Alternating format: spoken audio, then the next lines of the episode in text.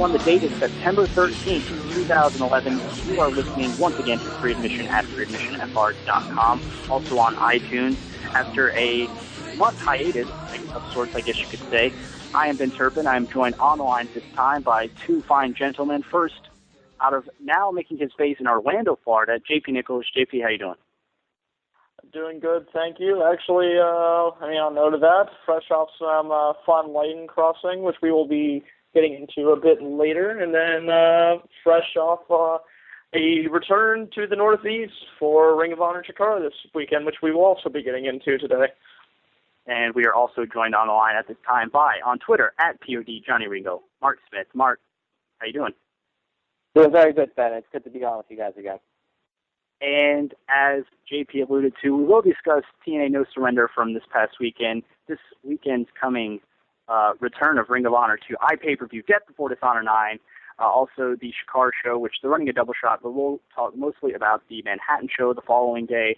Also, we'll get into PWG and whatever else comes our way. But fresh off a line crossing, as you said, JP, I saw most of the show. I know Mark didn't, but uh, tell us about your experience in the Impact Zone for No Surrender. Well, I will always say that um, I always do enjoy enjoy attending TNA shows, and not because of the product itself, but just usually just due to the atmosphere and the regularly fun time that I have with uh, my friends that also go. But this show, I mean, it wasn't the worst show that they have done. I mean, because obviously TNA 2011 pay-per-views uh, minus Destination X haven't exactly been uh, setting the world on fire or even close to that. But this show was just boring, like beyond belief. I mean, like the work for the most part was not bad at all. I mean, but it wasn't good either. I mean, uh there was like a couple matches that I thought were pretty enjoyable, but top to bottom, I just saw that this show is just more boring than anything, and the word I would use to describe it completely is filler, which uh, is typically the typically the standard for most uh, TNA pay-per-views that aren't named uh, Lockdown or Bound for Glory at this point. You know, and I know Mark, you didn't see this show, but you could probably touch on this as well. Is that you know you have so many filler shows, or you know the idea of a B show to lead to like a bigger A show, and I'm I'm fine with that. That's a fine formula and philosophy. But with TNA, it just seems like at this point, as you said, JP, unless it's Lockdown or Bound for Glory, every show is a B show and it's complete filler. And for people that have to pay, you know, thirty four ninety nine for this, and just nothing was like, I mean, there was like one good match. Nothing was, you know, actively bad, but everything else is just, as noted, complete filler. I mean, like uh, a couple things that sort of struck me weirdly in terms of mainly the booking of this show. I mean, uh, there's already been plenty of notes about how the uh, they had essentially three exact endings in the same match but like, um, obviously, I mean, the one of the bigger stories coming out of the show was Robert Roode winning the Bound for Glory series to now go on to face Kurt Angle at uh, Bound for Glory. And I was just like sort of thinking, because I know I made a couple of posts throughout the night where it was just like, so we're a wrestling company and we do not have AJ Styles and Christopher Daniels on this show at all in any capacity. I mean, has there any any explanation yeah. as to why they were not on the show? Nope, none, zero. I mean, and it's just like I was just thinking to myself, it's like, uh, you know, when two plainly obvious matches that they're going to do for Bound for Glory are AJ Styles and Christopher Daniels, uh, and also Rob Van Dam and Jerry Lynn, why not do a tag match on this show with AJ and Rob Van Dam versus Daniels and Jerry Lynn? But uh, bringing logic into the equation is not exactly the uh, smart point when it comes to TNA, now known as Impact Wrestling. I mean, uh, also. Go ahead. Oh, uh, oh, I was just gonna say, and then also, it's just like, why did we even need a world title match on this show? Considering sure. that we just saw both uh, title matches for free on TV, and not to mention both those uh, matches are done to death at this point this year. I mean, it's just completely pointless more than anything. Even though the work in that match was at least there, just absolutely no one cared. Now they did the switch back to winter. What was the point of giving Mickie James the title like two weeks ago when they were in Huntsville on Impact?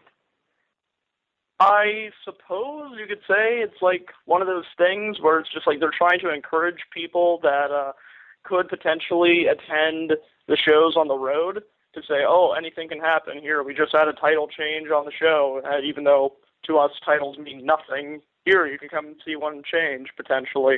It's sort of like uh, when uh, I believe last year they had Amazing Red win the X Division title at a house show, and then Jay Lethal won it right back. So Red didn't even get to be on TV with a title. It's just again and like one of those things where it's just like, oh, anything can happen. Come to our shows, uh, even though even though uh, a good portion of them draw pretty poorly. I mean, they have some as of late that draw pretty well, at least.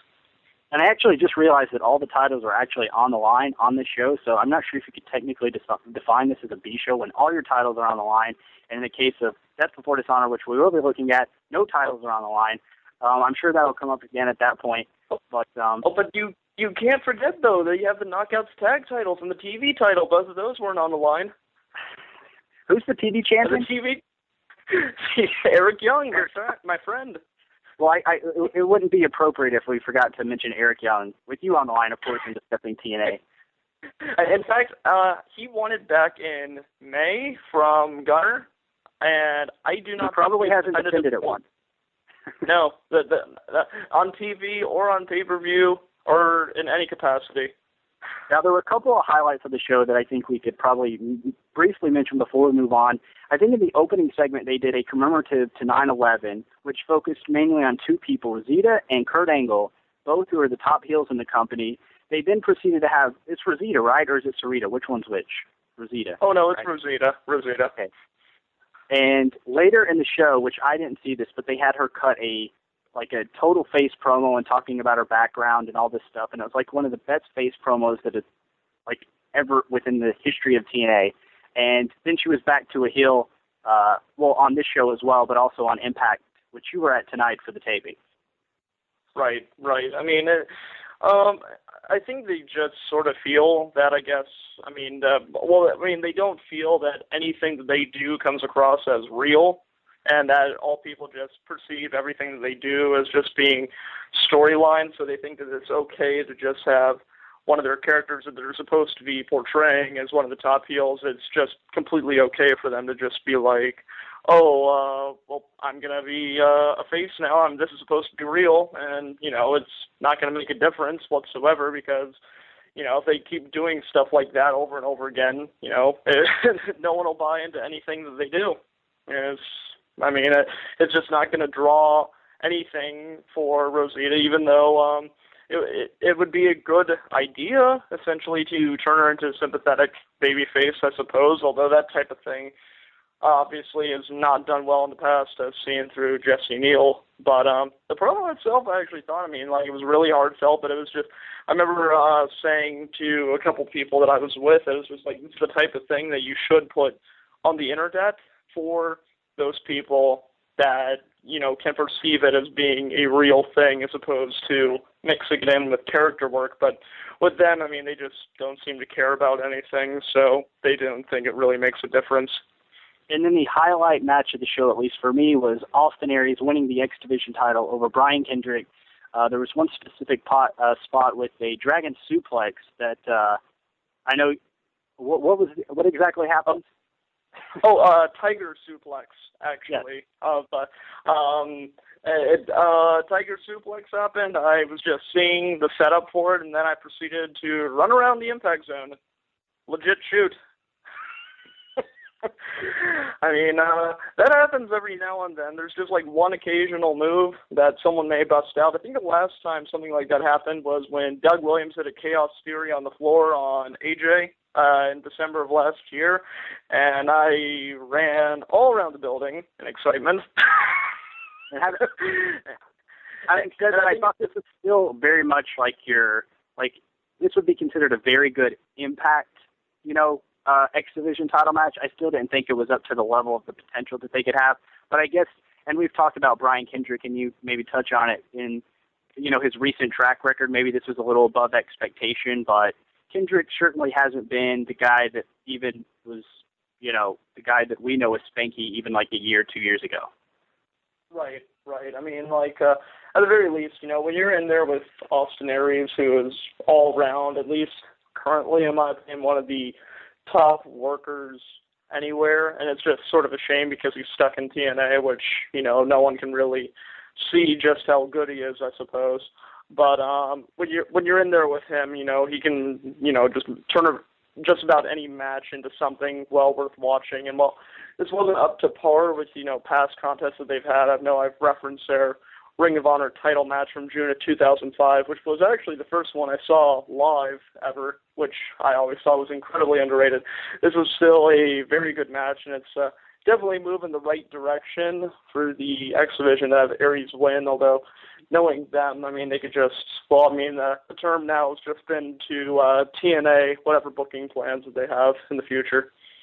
And then I guess moving forward, Bobby Roode did win the Bound for Glory series, a tiebreaker match over Bully Ray after both already wrestling a previous match in the night. So that's it's a Bobby Roode and Kurt Angle, I assume, for Bound for Glory. Uh, and you were at the Impact tapings tonight. Uh, what else, I guess, are they hinting going forward, and what might we see at Bound for Glory?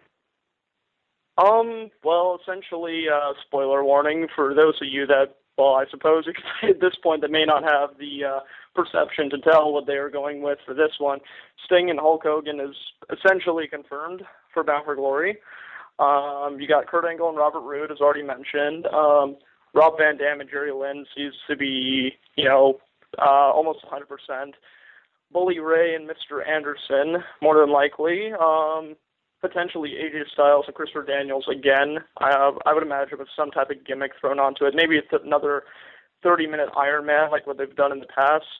Um, I know that Crimson and Samoa Joe seems to be something that they've been throwing around, but you know very well could not happen.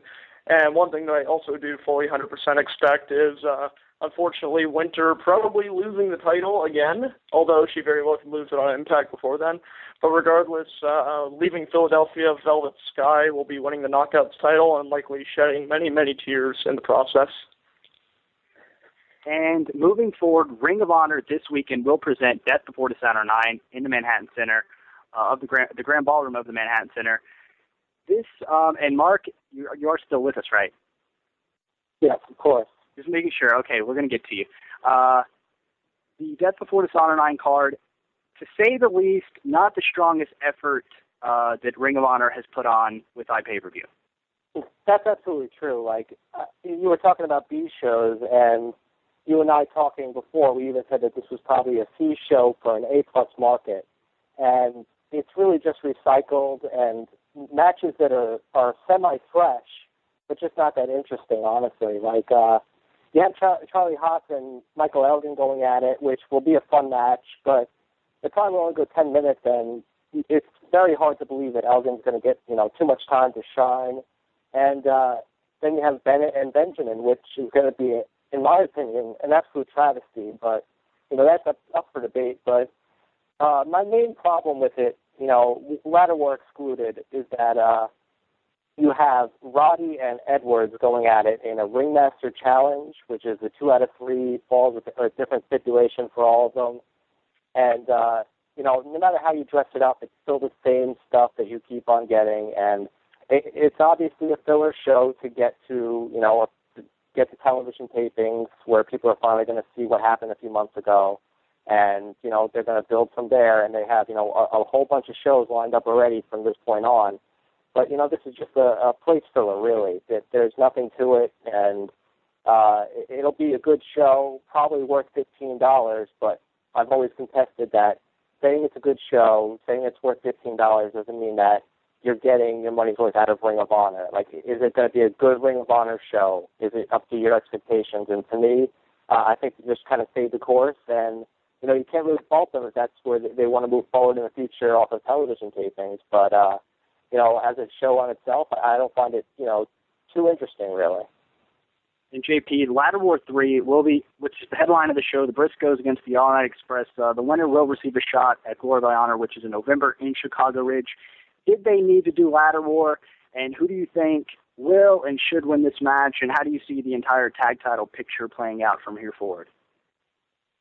Um, I honestly, I mean, like the moment the feud started, I sort of had this envisioning, I suppose, of it coming down to Ladder War three. I mean, uh, with the uh, way that um, their shows have been like they haven't run as many shows. So like a feud such as that required the first Ladder War and Steen and Generico versus uh, the Briscoes, where they had a a whole ton of matches. Whereas All Night Express and Briscoes, I think, um, have had about four, if you would include the TV taping. I'm pretty sure that.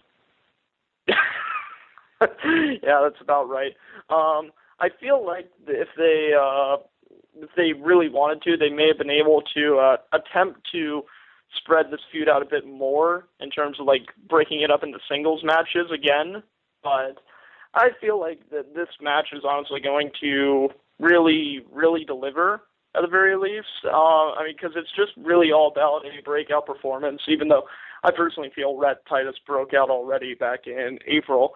But um, it's all going to be about the spotlight's going to be on them and what it is, what type of wild stuff that they do throughout the match. Um, I personally feel that the Briscoes will probably win just based off the uh, development, the developments on the TV tapings.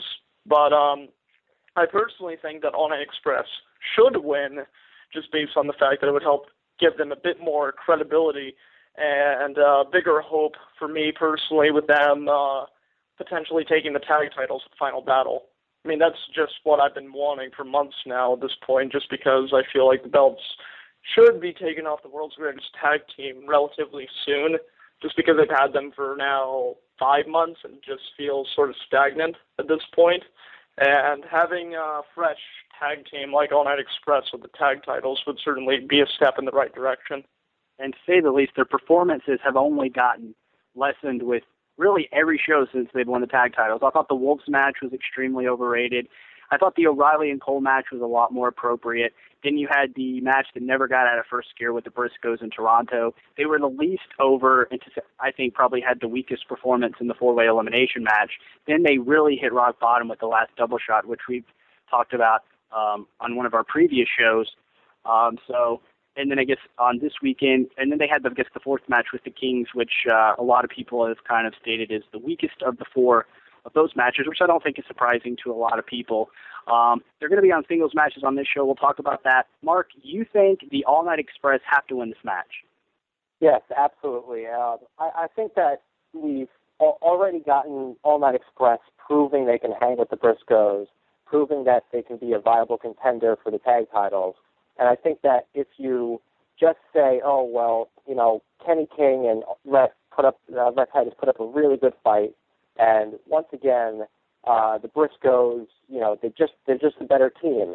That you have you just relegated the All Night Express as always being not as good as the Briscoes, and if the Briscoes aren't going to be the tag champions, then that you know that always will say that okay, well you can't really give All Night Express a shot over them uh, uh, until they beat the Briscoes and prove themselves. And you know, maybe the plan is for the Briscoes to face, you know, uh, wrestling's greatest tag team or world's greatest tag team.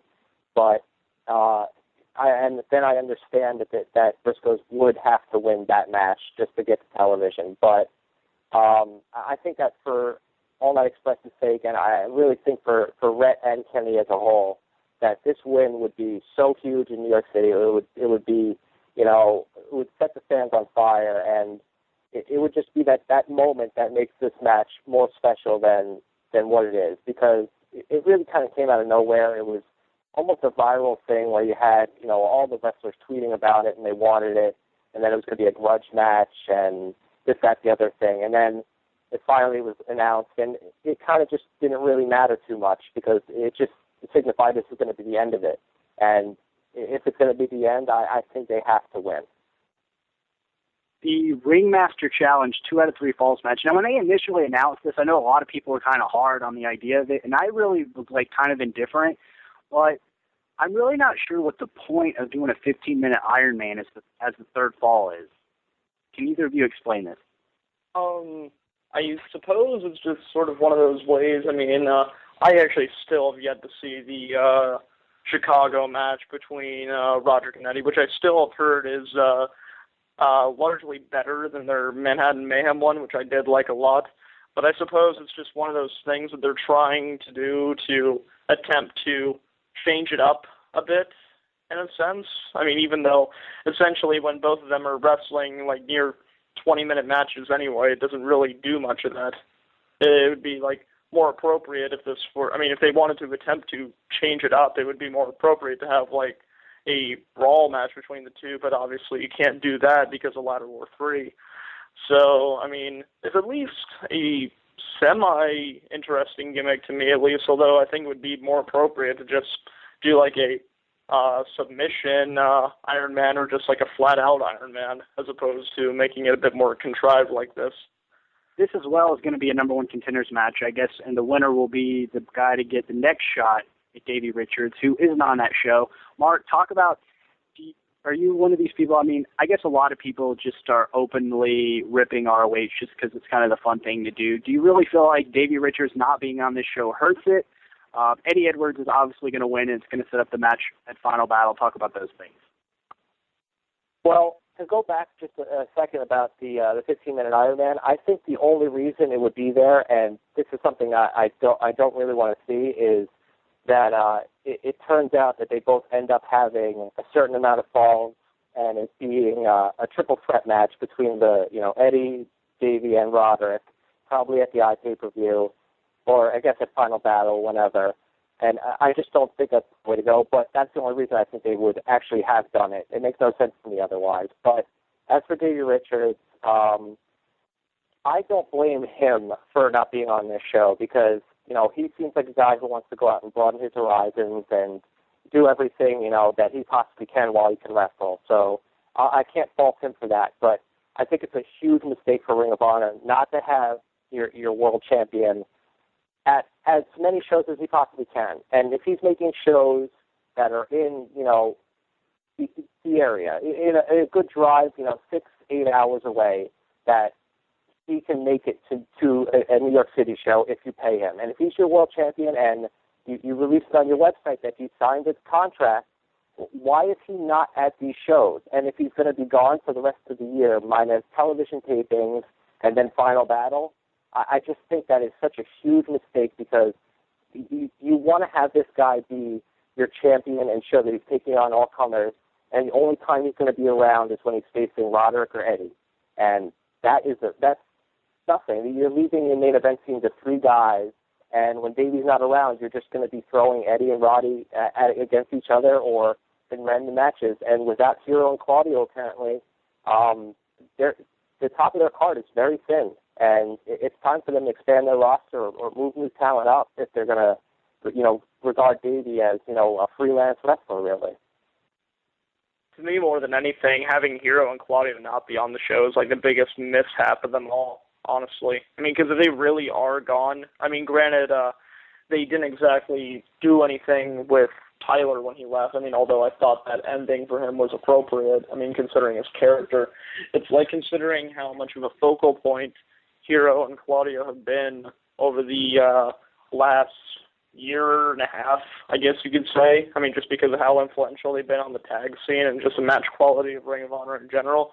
Not having them uh, at the least have like a one-on-one match in similar fashion to uh, Nigel and Danielson, Glory by Honor two years ago, is just completely mind-blowing to me more than anything, especially with uh, uh, how uh, thin this card is how do you not give them at least a farewell?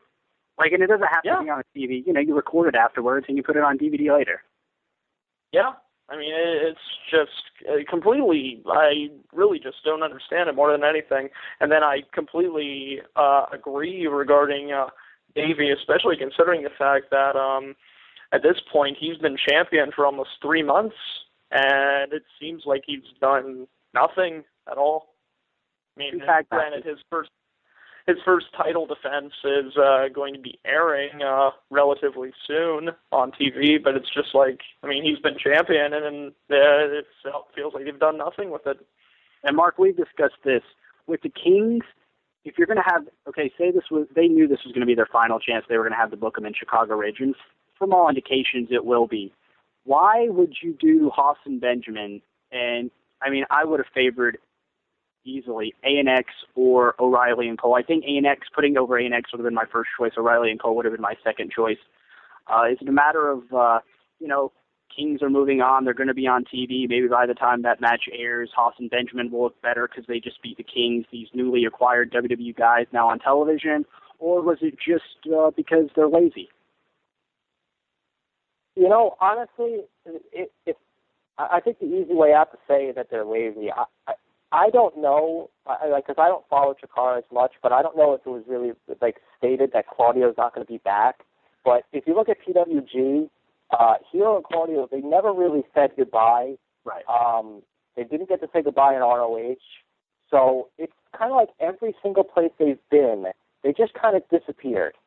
And, you know, I don't want to say that that indicates that when they come to WWE, it's going to be a surprise, so they just kind of cut ties. But if that's the way, then I completely understand if they were, you know, Ring of Honor was forced. But if they had a chance to book them better at television, which they did, uh, they blew it by just saying, "Oh, let's put them against uh, Benjamin and Haas again to to establish that they're they're the greatest tag team in the world. They beat the guys who are going to be on television on another company." But you know, for them not to get a goodbye, they've meant a lot to the company. And Hero's meant so much to the company since he's been there. I mean, he reinvented himself, and he was that guy that they they don't have now. And you know, Claudio was up and down, and you know, even I, I wasn't too sure about him for a while, but like he reinvented himself as well, and them coming back together was great for their careers, and it's evident now that Ring of Honor hurts without them there. But you know, if if they had to go, they had to go. But you know, television, there's no excuse. They they should have either put like you said, uh, All Night Express or, or Cole and O'Reilly. I do sort of feel, I mean, to counterpoint that, I mean, with the TV taping in general, I know a lot of people were very harsh on it, like the way that the TV taping was handled. But it's uh, the TV taping that they did is sort of one of those things to, I suppose, attempt to introduce people to the product. And by them doing World's Greatest Tag Team and Kings of Wrestling, well, to all of those who are completely familiar with the ROH product, it's certainly a match that no one really wants to see. But uh, to anyone who is not too familiar with the ROH product, which is the idea that they have going uh, in the future, it's one of those matches that's sort of like, you know, oh, uh, I've heard that they've had great matches. Let me check this out. Granted, uh, Obviously, uh, Kings of Wrestling won't be back for another rematch, but uh, it's one of those things to uh, attempt to attract viewers. I suppose is to just like I think that's like the type of mindset that they had going with it, which is also why they did uh, Davey and Roderick because they've always had good matches, and then uh, why they p- even put the TV title on Lethal because Lethal's a familiar face to uh, anyone who's at least paid attention to televised wrestling with TNA. On the lethal point, though, you have Benjamin and Haas who were with you know Kurt Angle in WWE, and you know these guys are supposed to be you know uh, the greatest tag team that WWE forgot. And if you want to make a namesake off them, you're you're trying to make a namesake off a team that has a chance to be something in WWE that that could get fired in three months because it doesn't work out, or you have this team that is already established and you hope is bringing new viewers anyway. It kind of it kind of is like a you know you go back and forth with it. Like, do you have faith in Haas and Benjamin to to bring new viewers, or you think that you need to have Hero and Claudio against them for people to care about them? You know, that's what I, I'm just playing devil's advocate, really. But you know, nobody knows what they think. But I, I would think that they assume that you know Claudio and Hero are a draw, but they have to think that maybe their tag team champion should be a bigger draw than them. Right. I mean, um, like if anything, it's just like um, the mentality that I brought up. I mean, it's one of those things that I would more understand if they actually did plan on at least giving them a farewell show to the people that are familiar with them, and then you know having that introduction to those that aren't. But I mean, considering that they clearly are not having a farewell for them, it's just uh, like I just can't really understand it. It's all having to uh, coin a phrase. I mean, TNA booking. To move on, the um, the tag team champions will be in special challenge matches. Um, when they initially announced this, they had the first two matches, which we've already talked about, already announced, and I was actually quite excited because, and I guess one of the matches that was largely kind of agreed upon among like the group of people that I talked to was Charlie Haas and Michael Elgin, and they posted the article on the site, and that was the first match that was announced or confirmed Charlie Haas and Michael Elgin, and then we're like, okay, so they're going to do they're going to do Shelton Benjamin and El Generico, or you know O'Reilly or Cole before they announce the triple uh, the three way elimination, which we'll talk about.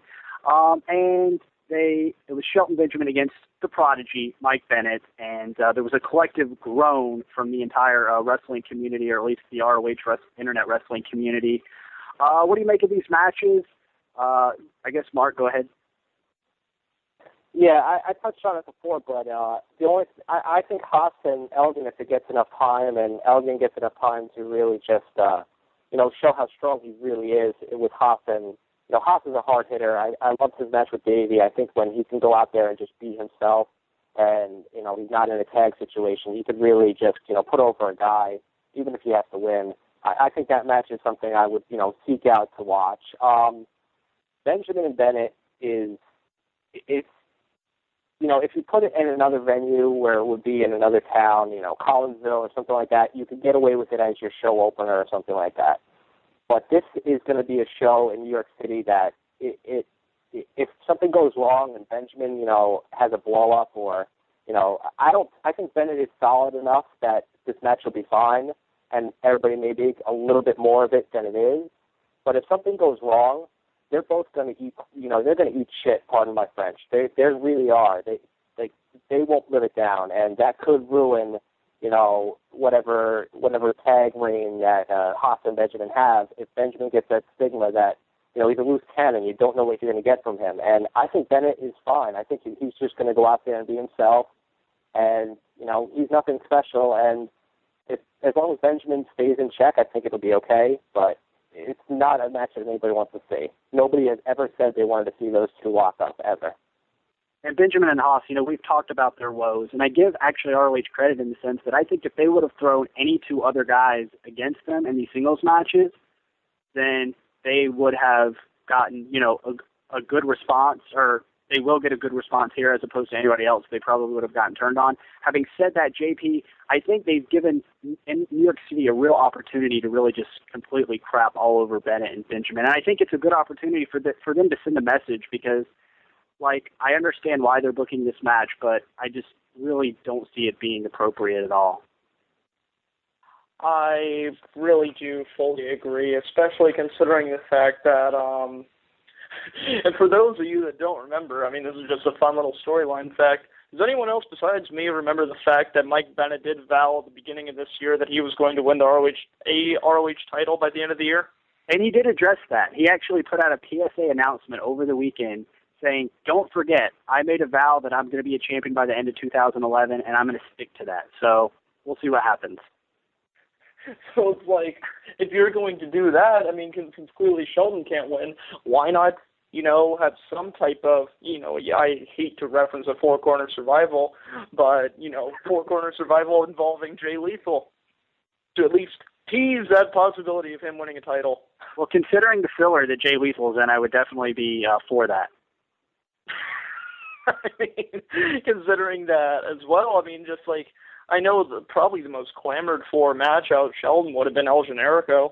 I mean, granted, I suppose you don't want to have him lose again to Shelton because you know uh, he's just fresh off his uh, title loss, and they probably should try to start moving him towards the main event picture again. At least I would if I were them. But um, Haas and Elgin, I mean, they should have a good worked match the only thing that I sort of dread for it is just a uh, to again use a coined phrase, a Chicago Ridge type response, aka no response at all. Because, well, a typical you know, Elgin response match, unfortunately. Yeah, essentially, and even a typical Haas response match, just because sure. both of them are vic- are victims of uh, you know uh, just one of those things that I always point out about many guys on the independent scene that just don't really have that real connection with the audience, despite the fact that both of them are certainly very good workers. But um, I mean, I at least do say that I do have more hope for that match than I do uh, Benjamin and Bennett. I mean, uh, uh, Mark really did put it well in just saying that uh, Bennett's like a decent enough worker, and I do feel that he honestly gives a lot more slack than he probably deserves from the majority of the ROH faithful but it's just really a match that I have absolutely zero interest in. But uh, on the point that you made about um, them uh, the crowd potentially voicing up an opinion of sorts. I mean, I just almost wonder if uh, that uh, New York crowd will even uh, still be there in a sense uh, to voice that opinion because it's like, um, you know, ever since Tyler and Aries, I mean, there really hasn't been, uh, I guess, a big opportunity for those fans. I mean, to I guess come back out and voice their opinion. You know, and I've always Yeah. talked about. Well, Jim- yeah, that's absolutely true. But you know, like uh, I, I thought for Manhattan Mayhem, if it wasn't a matinee show, that it could have been that moment that you know, looking back, not uh, not now because they took the belt off Eddie. But I thought everything was fresh, everything was moving. But you know, there, there really hasn't since Tyler and Aries, and that, that's you know so long ago now that you know people, some of the new fans don't may not even have seen that match. But um, you know, with Elgin again, one of the strongest places that he gets over is New York City. And when you talk about the fan reaction, uh, you know, Haas and Benjamin, every time they show up in New York City, they get less and less cheers. And it's always they're getting, you know, when they were in the 14 tag team match, you know, they had All Night Express, uh, Kings of Wrestling, and the Briscoes, and they, they were the last team that got the, the least amount of pop. And nobody cared about them. And if you get Elgin in there and he starts hitting these moves on Haas, and Haas is just going through his offense or whatever, and then you see Bennett outworking Benjamin, that that could be like it. That's it. If you want to do that final battle, like if you have the Briscoes against, or you know, whatever you're going to do it, if it's going to be at the iPay per view, you have the Briscoes who you're trying to push as your top heel tag team, and they're going to be getting cheered against a team that is just so stale and it's just so counterproductive at this point that like there's nothing they can do now. They they put them in too many matches, uh, too fast, and they became regular members of the roster. And you couldn't have done it with them. They they got exposed. And you know, your typical Cornette promo always indicates that the ROH faithful, the ROH crowds will tell you what they want. Do you really feel like JP that that crowd is still there? So even even if even if it is in New York City and you do have a match like Shelton Benjamin and Mike Bennett, is the crowd going to be there to give that response, or anywhere? For Yeah. Well, that's like really the whole thing. Is just like because I've heard more and more just about. uh I mean, really ever since Tyler and Aries, just how um crowds for them have gotten into a bit more of a uh WWE fan style of mentality, where they just sort of cheer everything, I suppose, that's put in front of them. Uh, I mean, because long, I mean, uh, it's been a while since you've ever had an incident similar to, I suppose you could say, the Twinkies incident of, uh, or even uh, back in Manassas, Virginia, with uh, the Snapmare. Like you never really hear that sort of type of thing, like with uh, crowds anymore, and I just don't really necessarily feel that they might be as vocal as they have been in the past. I mean, um, you know, it it very well could be a possibility. I mean, but I mean, I'm just sort of un- uncertain regarding it. Another match that's really piquing the interest of many, Jay Lethal, who was a last minute replace, or I guess he was a last minute addition to the card. They, I'm like, okay, so I think they had a majority of the card announced by then, and they're like, all right, maybe we'll get a good Jay Lethal singles match to add to this card, and they throw him in there with homicide, with homicide against uh, Tomato Ciampa and Rhino of the Embassy. Uh, Mark, or what do you have to say about this? Uh, I just love that you called him tomato. Uh, but yeah, they, th- this match is a complete complete joke. It, it's just a typical throw everything against the wall and see what sticks match, and you'll have Homicide and Lethal going over. And I, I hope this doesn't mean that Homicide is back full time. That's all. I, I, I don't want Homicide back full time. Um, I, I just hope the match goes on for ten minutes and that's it. But Well, he was backstage at TNA, homicide. So if we're lucky, maybe he'll find his way back there. Well, well, he was only in the area because he got teamed with Fernandez and Savio Vega on Saturday at the show that I went to. And certainly, if that was Mexican America, it would probably be far more enjoyable. but uh, I, I I didn't mean to stir off topic there, but I mean this match is at least uh, different. I'll say that much. You know, it's uh, not the same thing over and over again. You know, like uh, every other match has seemed to be in Ring of Honor as of late, I suppose. And then the Yeah, I'm for that too. You know, if you have like uh, you you keep Rhino and Jay Lethal as you know guys who are going to be regularly around, and you could switch it up. But you know, Homicide is if he's in a tag, it's fine, but there's no devoted tag team partner for him. If he's in the singles, you know he's got to be at the top because you know he's an ROH legend. He he like Daniels, he'd have to be at the top of the card all the time just because he's that guy who was you know around back in the day. And it, it, you know if he's around once in a while, that's fine, just to switch it up. And but they're doing it in the the lowest part of the card where nothing matters, and you know that doesn't do anything. They they need to switch it up higher up, and then things will be different. You know. Right. I mean, uh, I do at least like the fact that they, uh, with this tag match, I mean, uh, as opposed to just feeling just like, I mean, uh, I mean, at least to me, as opposed to feeling just a random match they are throwing out there, I do like the fact that they are referencing how, uh, Lethal and Homicide were once long enemies dating back to Lethal's feud with Low Ki now six years ago. So that at least has me somewhat interested in seeing just how the match goes. And two of the more interesting probably matches on the card, the entire card, uh, we have the three-way tag team elimination match, uh, match with the Young Bucks, Future Shock, and the Bravados, and what was initially El Generico and Steve Corino has now been changed to El Generico and Jimmy Jacobs, which is actually a match that I do not recall ever happening, although I'm sure they have crossed paths at some point in a singles match. JP, or what do you think of these two? Um, I definitely. I mean, the moment that uh, the Young Bucks got released from uh, TNA, I said that whenever they do decide to run New York again, they are going to, in some capacity, do uh, Young Bucks and Future Shock again. I mean, uh, which is certainly a good thing to do. I mean, just for the fact that although uh, their match at Best in the World ended in bad fashion, by all accounts, I heard otherwise. It was just all around a fun match on the card. I mean, Mark, could uh, you? I mean, you were there. I mean, obviously, you could talk about that.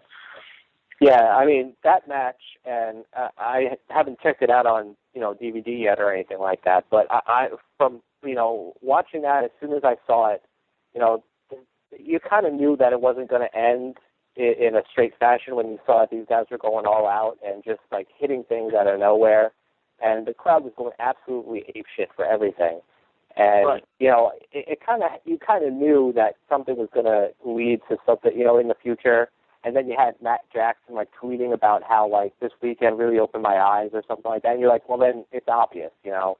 And I'm actually very excited for this match. You know, I don't think the Brav- the bravado should be included, but it's a good chance for them to work with guys at a fast-paced style and really, you know, prove themselves. If they can prove themselves in front of the crowd and get people latched onto their, you know, to their actual in-ring work, because I mean, I think their characters are perfect. They're doing everything right otherwise, but they just need to improve their in-ring work, and then they can, you know, I have no problem with them being featured, but I think this is the Young Bucks and Future Shock, you know, their showcase, and I, I'm very excited for this match uh, personally. And uh, as for uh, Jimmy Jacobs and El Generico, I mean, I, I, I, I'm very excited for it. I was very, uh, I was looking forward to Steve Corino against Generico because I just thought that combination would be perfect and it would work well together. But uh, you know, Jacobs and Generico is something fresh and. uh it's something I really want to check out. It's a match that should be featured later in the card and given a lot of time so that both guys can really shine. And I can't remember the last time, if ever, I've ever seen a match between the two one on one. And uh, I, this is Jacob's time to prove that he belongs to be on the ROH roster, which I think he does. So. I actually just looked through, uh, you know, just a typical result page. I mean, they've faced off in plenty of tag matches, but uh, I cannot find a singles match on there. I mean, so, I mean, I also agree. I mean, Jacobs is just one of those guys that, I mean, at least when he was in the Gabe promotions, I just never really felt entirely into him, despite the fact that he was having good matches usually.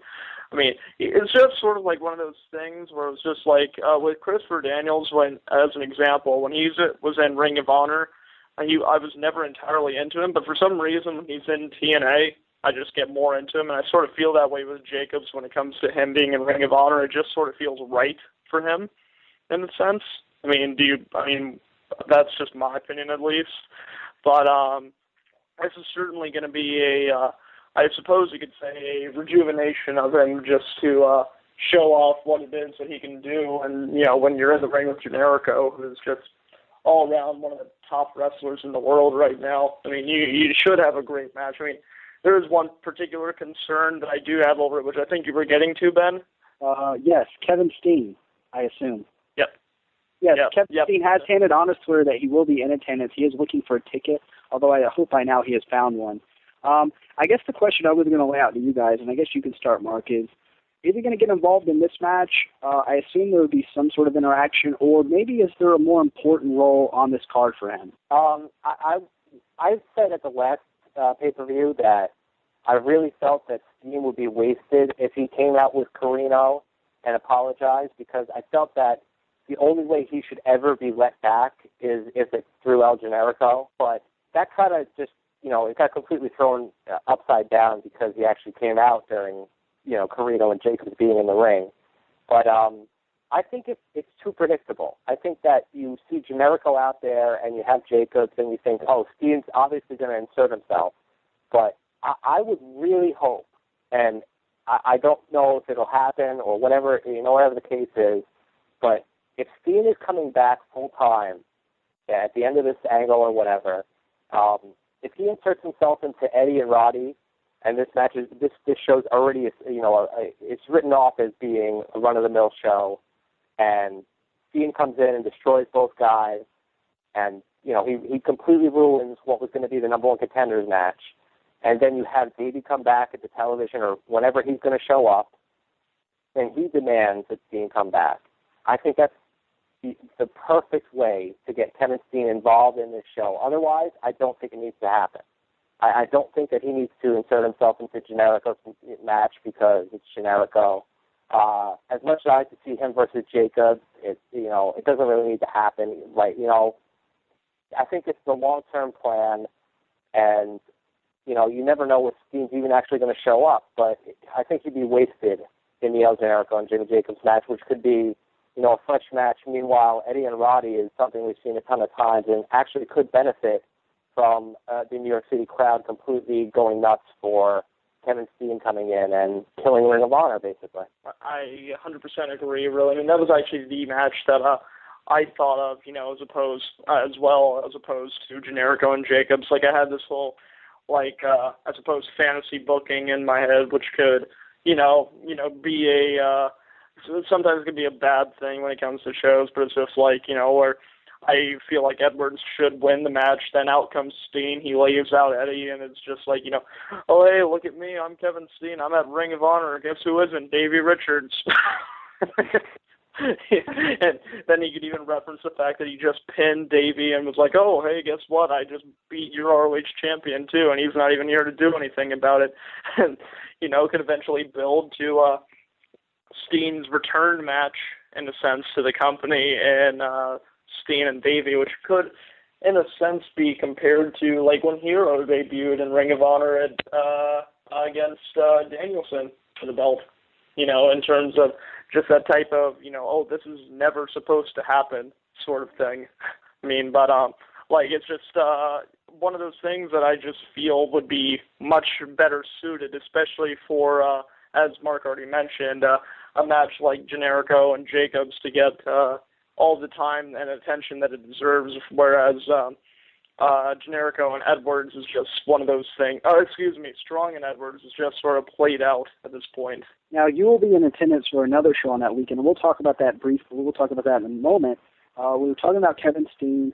Uh, PWG, they had their most recent show this past weekend on the 10th, this past Saturday night, um, and they announced what many are calling, or at least as Mark defined, the real Ladder War 3 on October 27 at Steen Wolf when Kevin Steen will defend the PWG Championship against El Generico. Uh, not to mention, also announced for that card is Chuck Taylor and Ricochet. Also, Davey Richards is going to be on the card, and the PWG debut of Adam Cole and Kyle O'Reilly. So PWG's made a statement that they're going to start bringing in a lot of new guys as well. Um, they had this la- this real Ladder War three on top. Mark, talk about I guess PWG in general right now, and I guess how you feel about them. Yeah, it, for all the small things that I com- complain about about PWG, I mean, every single card is it delivers, and I mean, Generico and Steen, and I, I said it to you guys both off air, was that you know I am more excited about this match occurring across the country that I will not see live and I won't see until maybe December or even later and, and than I am about the upcoming ROHI pay per view. Just because it's a match that both guys are going to be able to go out there and do whatever they want. And as many, as many times I've seen Chuck Taylor and Ricochet, I know that match is going to be great because they're going to be given at least 15 minutes to just go out there and, and work. And you know, I, Ben and I have really, like, as much as we possibly could, lobbied for Adam Cole and Kyle O'Reilly to be in PWG, and them being there. I mean, I assume they'll face RockNES Monsters, which will be a lot of fun, and I, I think they just they know what their fans abroad, you know, want. Besides the fact that they don't announce shows far enough in advance for people on the East Coast to attend, but that that's another story. I, I think that they deliver, and they're, they're probably my favorite favorite wrestling company going right now, and uh, absolutely thrilled with uh, the announcements they've made so far. And I expect uh, a lot of new talent and uh, the, the current talent to it, really impress. And JP, there's also going to be a notable return and a debut. If you want to briefly talk about that. Oh, uh, uh, well, the debut would be Ray Rosas. I mean, I I am one of the probably the bigger supporters of NWA Hollywood, also known as essentially the other independent from California at this point. But uh, Ray Rosas is actually one of those guys that I've actually uh, had like a uh, kept an eye on as far as like someone from NWA Hollywood who is rather untouched by basically every other independent promotion. Well, he doesn't really have like a, a necessarily a flashy style that's common in the independent scene today. I just feel that he's uh, all around like a very good uh, heel, which is something that is very uncommon in the independent scene today, actually, which uh, could uh, help. Uh, I mean, could help really freshen up the, uh, I suppose, the character dynamic. That uh, I mean, there's one thing I will say about against PWG, and I really never like talking anti PWG, considering I'm uh, I'm also a huge supporter of them. But um, the one thing they do lack, I suppose, is that character or storyline development that I suppose that everyone else has, but I or everyone tries to have. But considering that they make up for it by having the absolute, in my opinion, best cards out there on the independent scene today, I think that's usually passable. But um, I well, actually, I would certainly say it's passable. But um, Rosas is definitely one uh, someone who I'm glad to see. If there's uh, any other NWA Hollywood talent, they should look into bringing in. Famous B is one who comes to mind. He's like someone who's very, very flashy. I mean, he reminds me a bit of a, a smaller Scorpio Sky mixed with a bit of LTP. Yes, so, this actually leads right into the conversation we were having last night. I wanted to ask you Scorpio Sky is a guy that, you know, following NWO outside, he had a uh, best of seven or best of five with Austin Aries uh, that really stood out to you. Uh, I feel that there's a huge upside to Scorpio Sky, especially comparing his where he is now uh, as opposed, I guess, to maybe more of his like original pro wrestling heroic return. He's really just on a completely another level. Absolutely. I mean, he's uh, probably one of the more, I mean, underrated talents I would mention from uh, the independent scene all around as far as um you know just someone who doesn't really get the praise that he deserves. I mean his uh offense is just always on point. I mean he's just an all around great baby face i mean everything that he does just looks great. I mean and I mean, he's someone who I wish Ring of Honor would take the opportunity to bring him and Joey Ryan in as a team, just to, uh, you know, give a, another fresh uh, team to a tag division, you know, which would be nice. I mean, on top of the fact that, you know, they could work as uh, heels, they could work as faces. I mean, obviously with Joey Ryan there, they could uh, be much better suited as heels, in my opinion.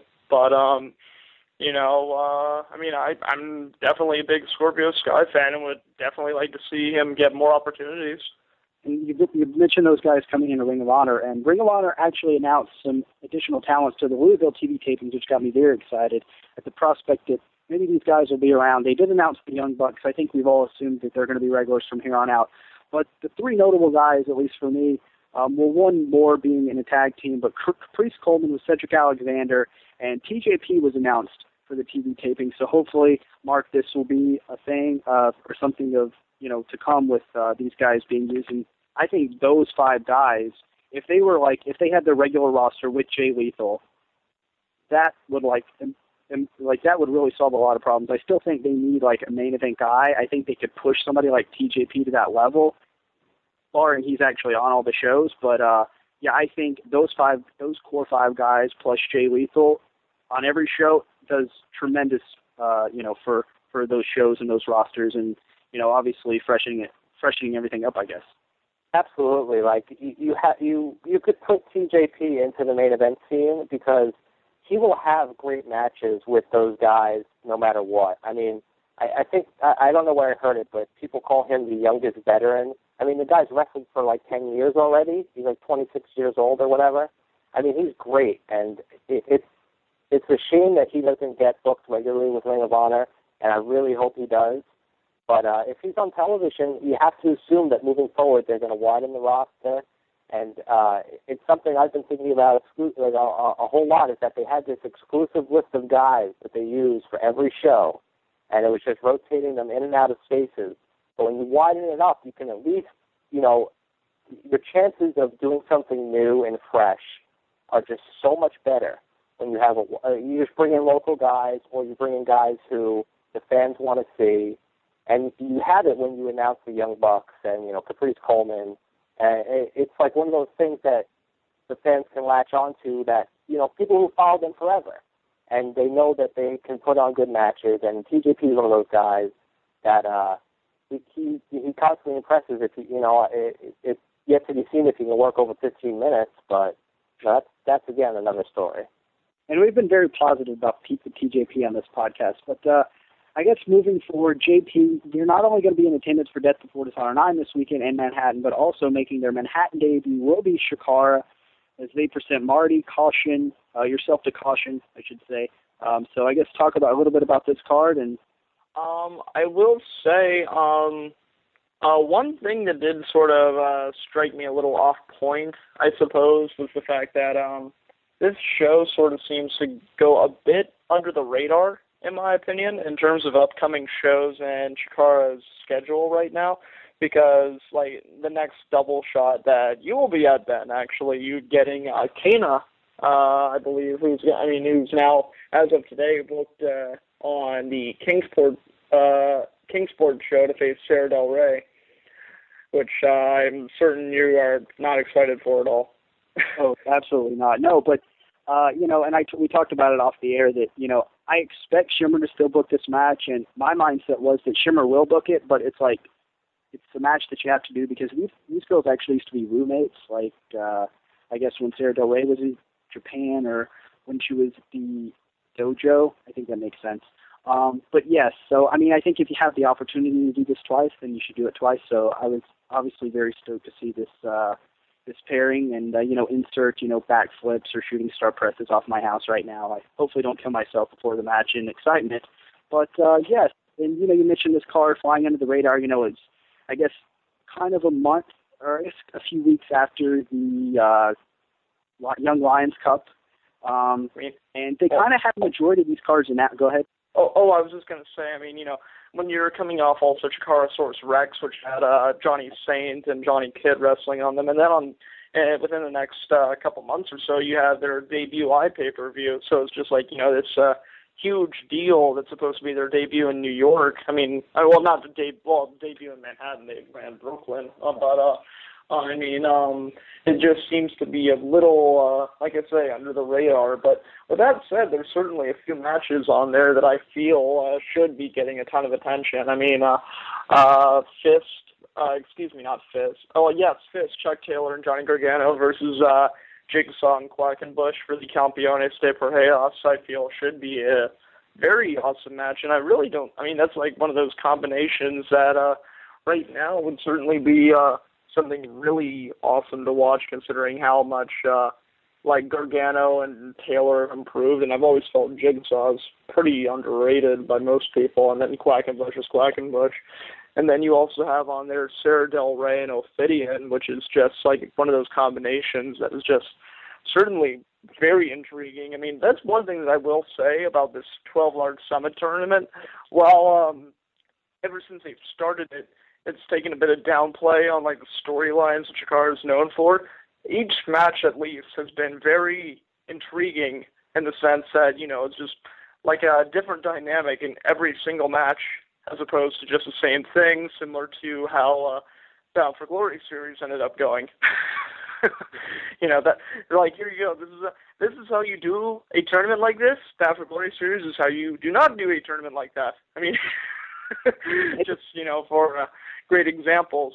And then on top of the fact, you also have the Spectral Envoy and a Mystery Partner, which I know some, most assume to be Delirious, and I do agree with that. But I do have to say, if it's Hydra or Crossbones, I will be going wild for certain. And then also you have the Young Bucks versus Tim Donst and Tursas, which I mean, just the fact that the Young Bucks are going to be trying to do their uh, typical flippy offense on Tursas is just something that I know I will actually be very entertained by. I mean, it's a it's a very fun card. I mean, it's certainly uh, for those of you that could have the opportunity to attend both the shows in New York, like I am, it's certainly a very different show to attend after coming off of the Ring of Honor pay per view the day before. Yeah, and this uh, this 12 large summit, you know, Sarah Del Rey has just been like she's been consistently used everywhere now for what feels like years and years and years, and it has been years. Um, but she's never really had like this consistent of singles matches against just totally random opponents. And I mean, obviously, I'm a huge Sarah Del Rey fan, and most people are. But all her matches just stick out tremendously to me, and like I went out of my way to watch all of her 12 Large Summit matches that have come out on DVD so far, even though I haven't watched, you know, the rest of the shows. And I'm usually a completist in that sense, so that's pretty surprising. Right. I mean, and uh, you know, obviously, um, uh, I really, I mean, uh, all the people commend uh, PWG for all their uh, uh, great cards that they put together. I mean, but really, to me, Chikara is right up there at the very least at number two. I mean, just in the sense that, you know, well, again, I've mentioned how storyline wise they've been taking a second fiddle to this 12 large tournament. I really do feel that once uh, high noon, the iPay per view happens and they crown their first champion, they'll come into uh, the following season with a blazing fire, I suppose you could say, and just uh, keep, uh, keep their hot run that they've uh, garnered just uh, going forward. I mean, coming going into the next season. How do you feel about Joshi Mania? Do you think it's too much? I do feel it's at least a uh, cool attraction. You know, I mean, uh, I know I personally like if I could go, I would just simply based on the fact that Aja Kong is going to be there. I mean, that's that's really really cool to me more than anything. On top of the fact that actually, if you did go, I mean. uh because with me, whenever I do travel for shows, I always like to make sure I at least get to two or three, if I can. I mean, since uh, not only could you possibly get to those three Joshi shows, but then you could also get to Cage of Death if you wanted to, which would be just uh, an all-around fun weekend, I believe. I mean, I believe that's running the same weekend. I could be wrong. I am not sure, yeah. but it is a reasonably loaded weekend. Uh, this coming weekend, as we will have, as we noted, Death Before Dishonor Night on iPay per view, and uh, Chikara, which will also be in Brockton uh, on Saturday night against Death Before Dishonor, but uh, not on iPay per view, and then Manhattan the following day. Uh, before we close up, Mark, you need to tell us how your quest to selling 250 tickets for your local independent and where exactly you have decided to run said events. Well, honestly, Ben, I, I'm waiting to hear back from uh, WWN Live to see how their internet connection is. You know, just before I decide where I'm going to run this venue. Uh, I'm not very sure yet, but uh, I definitely have uh, Akira Tozawa booked for it. That's all I can say so far. Uh, JP, uh, make, I was just going to say, make sure to not run Crystal River if you do choose a market. I was thinking Rahway or Chicago Ridge is the double shot. That's what I was thinking. The ultimate yeah, double. That, that definitely seems like the premier mar- places to go to for sure. JP, before we wrap up, do you have anything else for us? Um, I really cannot think of much offhand, truthfully. I mean, uh, just uh, if you're if you're uh, if you're nostalgic, make sure to check out Impact on Thursday for your Sting and Ric Flair match. You know, I mean that's one thing that I could think of offhand. I mean, uh, and then you know that's unfortunately the main thing that I could think of. and Mark, you have anything for us? Uh, nothing newsworthy. Uh, I just want to give a shout out, and I hate to do it, but uh, to my friend Dave, uh, who runs Marking Out. There's a podcast. He, he constantly plugs free admission, and uh, yeah, they do a good job over there. They're constantly releasing podcasts. It's at Markin Out, no G. Uh, just check them out. They're, they're good guys, and uh, they're passionate about wrestling. Yeah, and that's on I Twitter. actually probably shouldn't give a shout out on that note. I'm to actually uh, one of the more infamous names that actually should be mentioned on this podcast in Floyd. that is all. Hi, Dad. and that's that it. really caught me off guard. We want to thank everyone for tuning in. JP, Mark, thanks so much for joining me. Visit us at freeadmissionfr.com or on iTunes. Also follow us on Twitter at freeadmissionfr. Expect a show with JP and the returning Jacob Cohen discussing this weekend's events, both ROH and Chikara, which they will again be in attendance for. Also be on the lookout for a special Jeff Peterson Cup tribute show with the debut of some new faces uh, and the return of some old. All that and more coming soon. Thanks everyone again for tuning in, and we'll talk to you soon.